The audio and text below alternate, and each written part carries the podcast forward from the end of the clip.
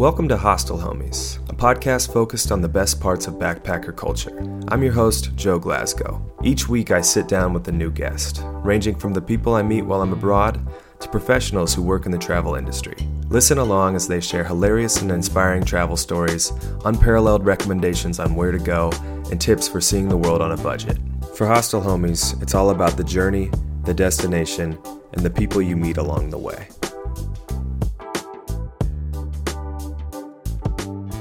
Hello, Hostel Homies. This episode is brought to you by The Hostel Group. Visit thehostelgroup.com and support hostels by booking direct. He wanted to hold my hand, so throughout the, the whole, he was holding my hand and sometimes even fighting with his mom because he wanted to hold my hand. Oh my like gosh. a year old uh, kid. And I had it on my 360 camera, and that camera broke, and uh, it didn't get recorded. So, So this feeling that I- you I had lost this it. captured, I you had this moment captured, and you've lost it. This Oh. is uh, very frustrating. it was terrible. Yeah, that hurts. That hurts your whole soul right there. That really, like, as someone who who produces things and takes pictures and records audio, the idea of losing an SD card is uh, is an absolute nightmare. Yes. Oh my goodness. Being a productive travel blogger or being productive while on the road, I feel like there's got to be a pressure to be putting in work. How do you measure your productivity while you're traveling? If you have read the Four Hour Work Week by Tim Ferriss, mm-hmm. It's my it's one, it? it's one of my favorite books. Yeah. most most of the people around the world, especially travelers and digital nomads, have read this book. Mm-hmm. So we actually, even before reading this book, I read it like three months ago. Let's be very honest here. Uh, before this, we always had these mini retirements, as he talks about them there. But we didn't even know we would call it this way. we measure our performance by our mini retirements. We would work for like two, three months really hard, being in a new place, so we get a little bit of exploration, but we really work very hard. And then we go for between two and six months of constant travel with just maintenance work to keep things afloat. So Gotcha. we measure how good we are at doing this by how long we need to stay in one place to really put our efforts into developing our business against how long we can then travel constantly and how many countries we can go to and places and experiences before we really need to sit down and do that again. so it's work hard, play hard. What zone are you in right now? If you're in Taiwan, are you in the Work. work hard phase or Work. work? Yeah. We're hard at work now, hard at work. Within the last 12 months, we've been to more than 30 countries. It's time to slow down. We've been on a couple of uh, road trips. and- Um, and through uh, continents and stuff. So we were very busy traveling for the past year, and now it's time to catch up on work, do a little bit more so we can move to Americas. I like the way of doing that where even during your work modes, you're still spending it in a foreign area, a foreign country. So how many how many hours a day when you're in these work modes are you spending working? When we work on the computers, uh, we work between 10 and 12 hours a day. We wake up very early in the morning, normally 5 o'clock, but our partners like to sleep a little bit longer, so we have adjusted to 7 o'clock start. uh, and then we work for 10 12 hours every day however when we travel that doesn't change much we we just change from just work to work and travel so we would travel most of the day uh, see things and stuff and still stay in some cafes to work a little bit more because you need to maintain so things. 10, 12 hours sounds like a hardcore uh, uh, day, but uh, we always have breaks. We go to different uh, cafeterias to work. Um, we do brainstorm sessions somewhere in the nature. and let's be very honest we love what we're doing so it doesn't even feel like work Sure. Yeah. Yeah. when you, especially when you're out somewhere that that is uh, different or foreign to what you're used to, I think uh, I think that makes it a lot more appealing. that's Yeah. true but now we feel like we uh, we we are really focused on work and uh, making things done so we can move with our plans to visit uh, both North and South Americas. Well, I feel like both of you, if you're putting in that many hours a day, I feel like you guys are getting down a good rhythm. Uh, what tips and advice would you give someone? And this could be someone who's already a digital nomad or someone who's aspiring to be one. What tips could you give to increase their productivity and workflow while on the road? Number one, I think the most important, of course, uh, depending on individual. For us, what works the most is starting early in the morning because the first few hours of work are the most productive. And once you accomplish something new, create something new every day as the first thing you've ever done this particular day, then you're already winning. And then you continue with your day. Whatever happens after that, whatever you spend your time on, you already won the day. And that really makes it makes us go further. So try to wake at five and by ten you'll feel like whoa I've already accomplished so much, and the day has just started for uh, the majority of people. Yeah. No kidding. So you guys are early risers on the road. Yes. Yes. That was num- that would be number one. Number two, um, refrain from alcohol because it does slow you down. Mm-hmm. And parties are great and all, but you don't need to drink to Uh, alcohol to enjoy the party. And without that you on, you you not only stay in control but you can also wake up in the morning and still be productive the next day. So that needs to be I'm, I'm sorry every friday party doesn't help. And every hostel party you get involved into it really can slow you down more than just one day of hangover yeah, no, I'm glad you guys bring that up because I think a lot of people, especially staying in hostels, you sort of you, you get to a point where you kind of rely on the alcohol. You rely on that going out on the, uh, you know, the the pub crawls and everything like that, and it eventually just starts turning into the same thing no matter what city you go to. So we'll get messages into the the inbox for hostel homies, and it's you know it's people who express that they want to travel, but they're you know they're afraid to because they think something bad will happen and I think it's our job as travelers to let them know that they're not crazy for having these fears because bad things do happen. But uh, I think we need to remind them that things have a way of working out. So, has anything happened to, to either of you, both of you, during your travels that seemed dangerous, scary, embarrassing at the time? Uh, that you can kind of look back and, and laugh about. And I, I know we kind of talked about the, the North Korea trip, but are, are there any, any travels outside of that, that that bring up memories? Well, North Korea was very safe. There is there was there nothing happened there that we would be embarrassed or um, regretful of uh, uh or scary uh, as such. There was actually mm-hmm. a very pleasant experience there, apart from um, the knowledge of um, the learning experience there. Mm. It was very intense, but it was not dangerous in any way. However, we had dangerous uh, encounters during the travels. Um, My first one if I may start, was um, I went to China, as mentioned already, uh, for my first um, uh, for my first experience, a travel experience, and I got bitten by a toxic spider in Hunan province, oh, no. which was a very uh, very rural place. Uh, and I Not was much medical attention. yes, I was sleeping and I got bitten, and uh, I my my face got infected, and um, it was uh, pretty scary, I would say. But still, like uh, people were so nice to take care of me. I was in a school at that time uh, teaching some English, so I had full attention from teachers and uh, doctors from the from the village. Um, but that, that, really scared me because my face was uh, really infected, very red, um, and I didn't look good. I didn't feel good. Yes, and that was my first trip.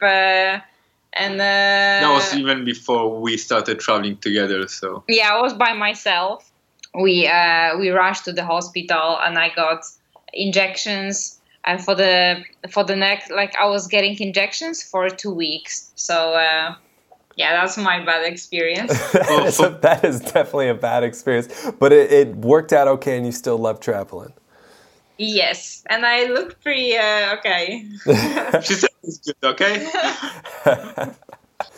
oh my gosh! Well, you made it through that. Sa- says, how about how about yourself? Do you have anything that happened to you that, uh, that you can look back and, and laugh about or, or smile about?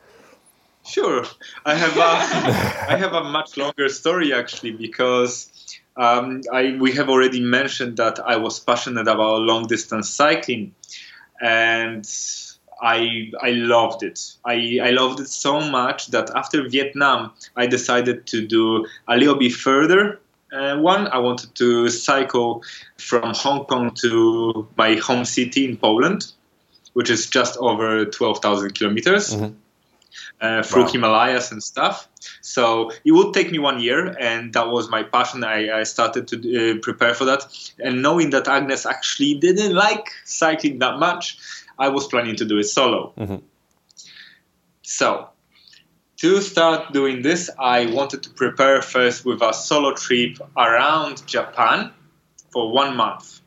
And just before I left, I was dancing and I spun around on my foot. And instead of my foot going around the floor, my knee went around 180 degrees. Oh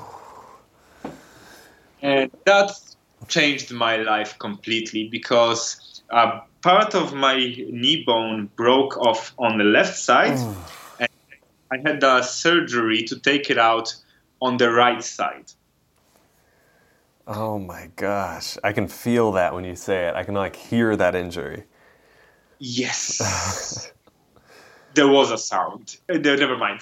Um, I have to say that it has changed my life because just three weeks later, I was about to embark on my journey, solo journey on a on a bicycle, and because of that, I didn't go, of course. And I was in China. I didn't speak any Chinese at the time and I went to a hospital. Agnes uh, was initially there, but she had to go very soon to Europe, and I was left in China without anyone around, without the language, and without being able to walk four meters to the toilet. I couldn't even go to the toilet because I was stuck in bed for the next few months. I couldn't oh, walk uh, after the operation, and that's how thing my life changed because I'm glad it happened because uh, someone took care, uh, took care of me, and the person who took care of me later became my girlfriend, uh, and she didn't speak any English. I spoke zero Chinese, and we decided that I learned Chinese, and she took care of me. And then I learned Chinese, and thanks to that, I learned Chinese language, and then stayed over in China for the next few years I have managed to open a bar there, open a 3D printing shop, and had many, many, many fantastic memories from China. And that's only because I couldn't go on on my travels because of that accident. Oh so, my gosh, I did not expect it to go that way. That's the most romantic injury story I've ever heard.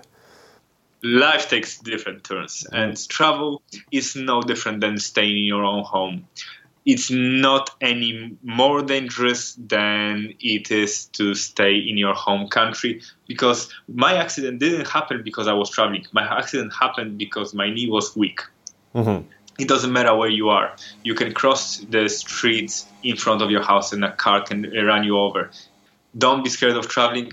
Not much more will happen to you while you travel apart from learning new uh, horizons in terms of uh, safety, it might actually be safer where you go than where you are now. Yeah, that's a good point. Um, one of my one of my favorite things about traveling, probably my favorite thing, is the the people that you meet and the uh, the impacts that, that they have on you. Uh, are there are there people that you've met during your travels that have had a really big impact on your life? Uh, and the you know this can be someone from the travels recently or from you know when you when you first started out? Um, for me, I think there were two people, uh, like two travel bloggers that I can that really changed uh, the way I um, things went on. The one is John Blair, who I mentioned already, because he told me it's easy to get to North Korea, yeah. so I went. so very very big influence. Mm-hmm. And another person is Lydia Young mm-hmm. from Lydiascapes, uh, my current girlfriend, uh, who I met last year at a travel blogger conference in Ireland, TBEX. And since we met, we have together been to more than 26 countries. And thanks to her, I have got in, back into uh, rock climbing, and now uh, we both rock climb indoors and outdoors all the time, every week, at least once or twice. And we get on those amazing uh, rock climbing trips, something I couldn't do with Agnes because Agnes doesn't like it. and I have found someone who likes it. And also, apart from uh, rock climbing that we do together uh, with Lydia, she's also Christian.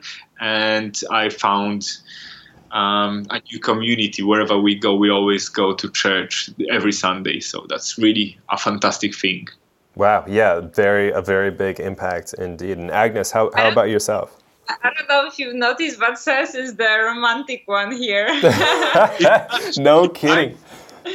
Yeah, for me, one of the most uh, inspiring uh, people uh, I've ever met during my travels uh, is Niall Doherty of uh, disrupting the Rabblement. Mm-hmm.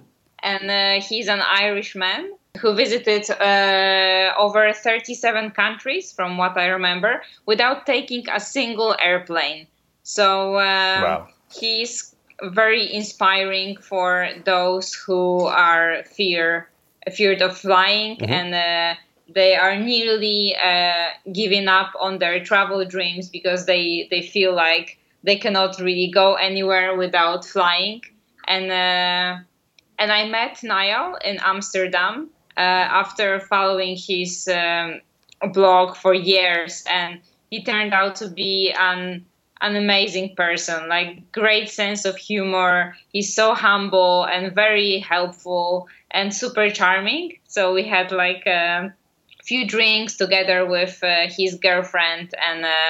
That made me even like him more and follow his journeys more. It's funny because I found out about Niall from Sess, and then I was the one meeting him in person. it, would, it worked out that way. Yeah, right.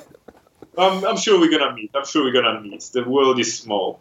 Especially when you're, especially when people are moving all the time, uh, paths tend to cross.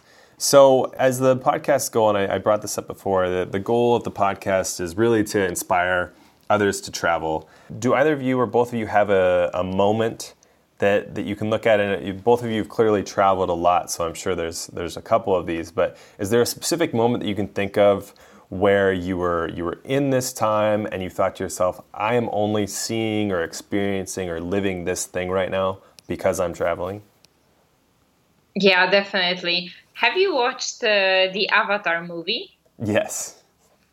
Yes. So imagine there is a very, very special place uh, in Hunan province in China where these ma- mountains are real. And the Hallelujah Mountains from Avatar movie. Yeah, that really inspired the floating mountains. The director, yeah, to uh, make the movie, and um, that was actually my first uh, my first destination in China mm-hmm. when I went uh, to Hunan province to teach English. And uh, after, I believe, a month of teaching, uh, we uh, the whole school went on this trip to to see the Alleluia Mountains, and I was there, just being surrounded by these beautiful mountains floating in the air, and yeah, I was like, wow, this I can see these uh, beautiful uh, places, like this particular beautiful place, because I'm I'm traveling, and uh, I decided to uh, just go to China and explore and open my heart and open my mind to new experiences. Yeah, that was my moment. Oh, that's great. Yeah, I, I love those moments where they're, you know, especially when you're surrounded by nature that you're not used to. It's, it, it tends to be very humbling especially when you see something like in a movie and you think like it couldn't be even more beautiful than this and then you're already there and you realize yes it can and that's real and that's because i'm traveling and uh, that's beautiful. Yeah, it kind of confirms the image for uh, for reality. That's amazing. And you says. Okay, so I, I just got very romantic in my head, and I thought of course.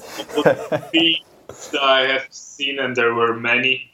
Whatever place you are in the world, there's every day someone just there, and there is nothing special about the place. The only special things are moment and people you share it with. Mm-hmm. I'll give you a story, but it will be zero romance. How about? that's that's totally fine.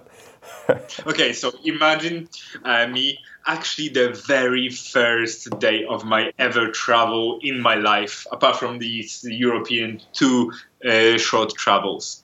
So the very first flight from uh, Poland all the way to Vietnam, where I was about to start my journey. Imagine me and two of my friends, two girls, um, we all went there for different reasons. One uh, went there for two weeks and then was flying back to Poland. She had a job there. One w- went there to go to Cambodia because she went there before. And by the way, she just gave birth to a, a beautiful child a few days ago, and the child is with a Cambodian guy. So, a fantastic beautiful. story. A love story, by the way. Yeah, look, I we knew it was going to be There's a- romantic. Yeah, There's always a romance, okay? always. So me and th- those two girls, uh, we are flying all the way from Poland to Vietnam. But because we are cheap travelers and we had no money, we had a 23 and 4, uh, 23 hours and 40 minutes stopover in Russia. Because from 24 hours onwards, they need to provide you a hotel. So to avoid that, they give you a, a stopover of 23 hours and 40 minutes. And um, um, we didn't have a visa, so we couldn't leave the air, uh, airport. We just stayed at the airport for 23 hours and 40 minutes. And during that time, we found a shop that sell, sold black vodka, black colored liquid vodka, because it's Russia. of course. Yeah, as we have arrived in Hanoi with that vodka and all our backpacks, I had, I think I had 27 uh, kilograms of uh, luggage with me, from back, uh, backpack and back backpack. And I'm arriving in Hanoi. I've never traveled uh, outside of Europe before. I had zero idea that they have shops in Asia. So I brought everything. I could survive in jungle for two months. I even had protein powder just in case I ran out of food. I honestly was prepared for mayhem. I was prepared for everything. A nuclear attack could happen, then I would survive. For You would have been good. Isn't that funny? Your first time traveling, you think you're, you're like, oh, they have stores. Like you get you get to somewhere, you're, oh, they oh, they have everything I need. Yeah, it's shocking. I had batteries of the sizes that I don't even need at the time, just in case I need them in the future. I had everything. So um, uh, arriving there, it's hot, and I have I'm overly overpacked, like hugely overpacked. So first things first, I'm starting to unpack and I'm starting to throw things away. And then we get out of the airport. We are surrounded by taxi drivers, but we were never planning on uh, getting the taxis because we wanted to hitchhike. So we had to walk from the airport for like 30 minutes to the uh, highway, and then someone picked us up. They dropped us off somewhere in Hanoi, uh, nearby city center, but not quite. And then because I got my tent, of course, because I was prepared for uh, jungle, I had my tent, and I'm walking through the city center of Hanoi with them and I'm looking. We are looking for a place to put up a tent, and there's a surprising fact. There's not a me- square meter of space available in Hanoi. Every single square meter in the whole city is used by a business of some sorts. Oh no. There's no way to put up a tent in the city. So we walked for like six hours until we have gave up at 11 p.m. at night. We were too tired, so we decided to finally give in and just went to a hot, like random hotel and asked for price, and we got a room for ten dollars a night for one night, and three of us went there to sleep. And as we uh, unpacked in the room, uh, the girls said like, "Okay, since we have a proper room, why don't we celebrate the first night with vodka?" that we bought. Black Right. vodka. Black vodka, yes. So, what would be the best thing to go with black vodka? Black Coke. The, the, the only missing thing at that time was the black Coke. And it seems there were two girls and one guy. Have a guess who had to go to the shop to buy a Coke? I'm gonna guess. I'm gonna guess this says. yes, that was me. So I went out of the uh, hotel, turned right, then five meters away there was a shop. And as I entered the shop, it was an area where no foreigners have probably ever ventured.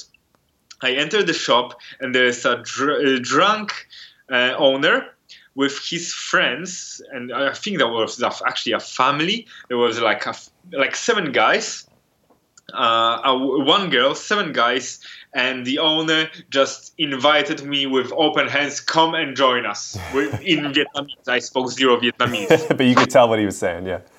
Yeah, Of course, of course, you, you always understand that. See, on the flight, uh, I have read in Lonely Planet at that time that it's uh, rude to say uh, no to a drink if it's already poured into your glass. Ah. Equipped with that knowledge, I was presented with a glass of what's that called? Wine rice. oh yeah, Which yeah. is like rice wine. Yep. Yep. Yeah, yeah. Yeah, rice wine. It's like 60%. I was presented with the glass. I didn't want to drink with them because the girls were waiting for me uh, for the Coke. But I said, like, okay, I'm presented. I don't want to be rude. I don't know what I'm getting into. It's my first day ever in Asia. Sure. So I drank it. But it's a very different custom there than it is in Europe. I actually had to drink one with each person. Oh no. They refused to drink together. They had to drink every one of them with me separately. So after the first round, I was introduced to the second round straight away. They, they were not waiting for me to just say anything or anything. They just provided me with alcohol in that uh, glass. And I had, I think, like nine shots straight Oh jeez. like one after another. It was also the first time I had the uh, rice, uh, rice wine, and it was also the first time I had eaten fish with head because that, that that's what they were snacking on. So I was full on like blown off by what's happening around me. We were communicating in broken English and broken Vietnamese, which I didn't spoke before at all. But you know, you find the language while you're uh, drinking Sure. and and as there was a girl they started to sh- uh, say oh uh, you want to marry her in, a, in like some kind of understanding that we had between us and at that point i was like okay things are going out of the way here like I wasn't planning on this. I wasn't planning on that. I didn't know where it's going, so I, I had to back out. So I backed out, and they given they have given me the coke for free as well on the way back. Uh, I have explained to them that people are waiting for me in a way that I could explain. They gave me the coke for free. I moved back to the hotel, and as I entered the room, I just collapsed on the bed and I slept the night because I was already drunk. So that was my first ever experience with Asia with travel. That was my invitation drink. I love that. I love the, especially the introduction to the body language. You know, you, you really can tell what people are saying, especially when there's drinking involved. yeah, that, that's true. That's true. That's fantastic. I love that part too, where you know yeah, you're gonna marry this girl. You're like, I gotta, maybe I should go. Maybe- yeah, that, that was the time I was like, okay, I don't know where it's going. I need to go. things start, things start to. Uh, yeah, it was my creepy. first Yeah, ever date to Asia, and it, it, got better ever since. By the way. That's beautiful. So I always ask this question just to give people kind of a random random inspiration for a, for a place to go. Uh, and I, I ask this by saying, where in the world should everyone visit? And this can be a city, a neighborhood, or as specific as a restaurant you once ate at or a park bench you once sat on. For me uh, are the uh, Zhangjiajie mountains that I uh, I mentioned already from the Avatar movie. Mm-hmm. So definitely uh, Hunan, Zhangjiajie, you gotta go there. Yeah, that sounds incredible. Wherever you go, wherever you are from, go the wildest you can go. Just push past that comfort zone. Yes, as far as you can. All right, so go to go That's to. North Korea. Yeah, I was about to say, go to North Korea. Okay, if I have to give a can say specific same. thing, if I have to say specific country, that would be North Korea. Well, guys, Agnes and says it's been very nice talking with you. Where can people uh, follow your travels on social and online? etramping.com, of course, it's our blog. And everywhere you enter etramping on social media, you will find us. So, uh, And if you don't, message us and we'll send you- it. Yes. And as always, remember they are not a couple. Yes. we are best friends, not a couple. Yes. But this uh, conversation brought back really great memories Yeah. from our travels. Like uh, Fantastic. now, I'm full of like uh, positive vibes and energy, and uh, wow, Woo. thank you for being on the podcast, and thank you everyone else for listening to Hostile Homies.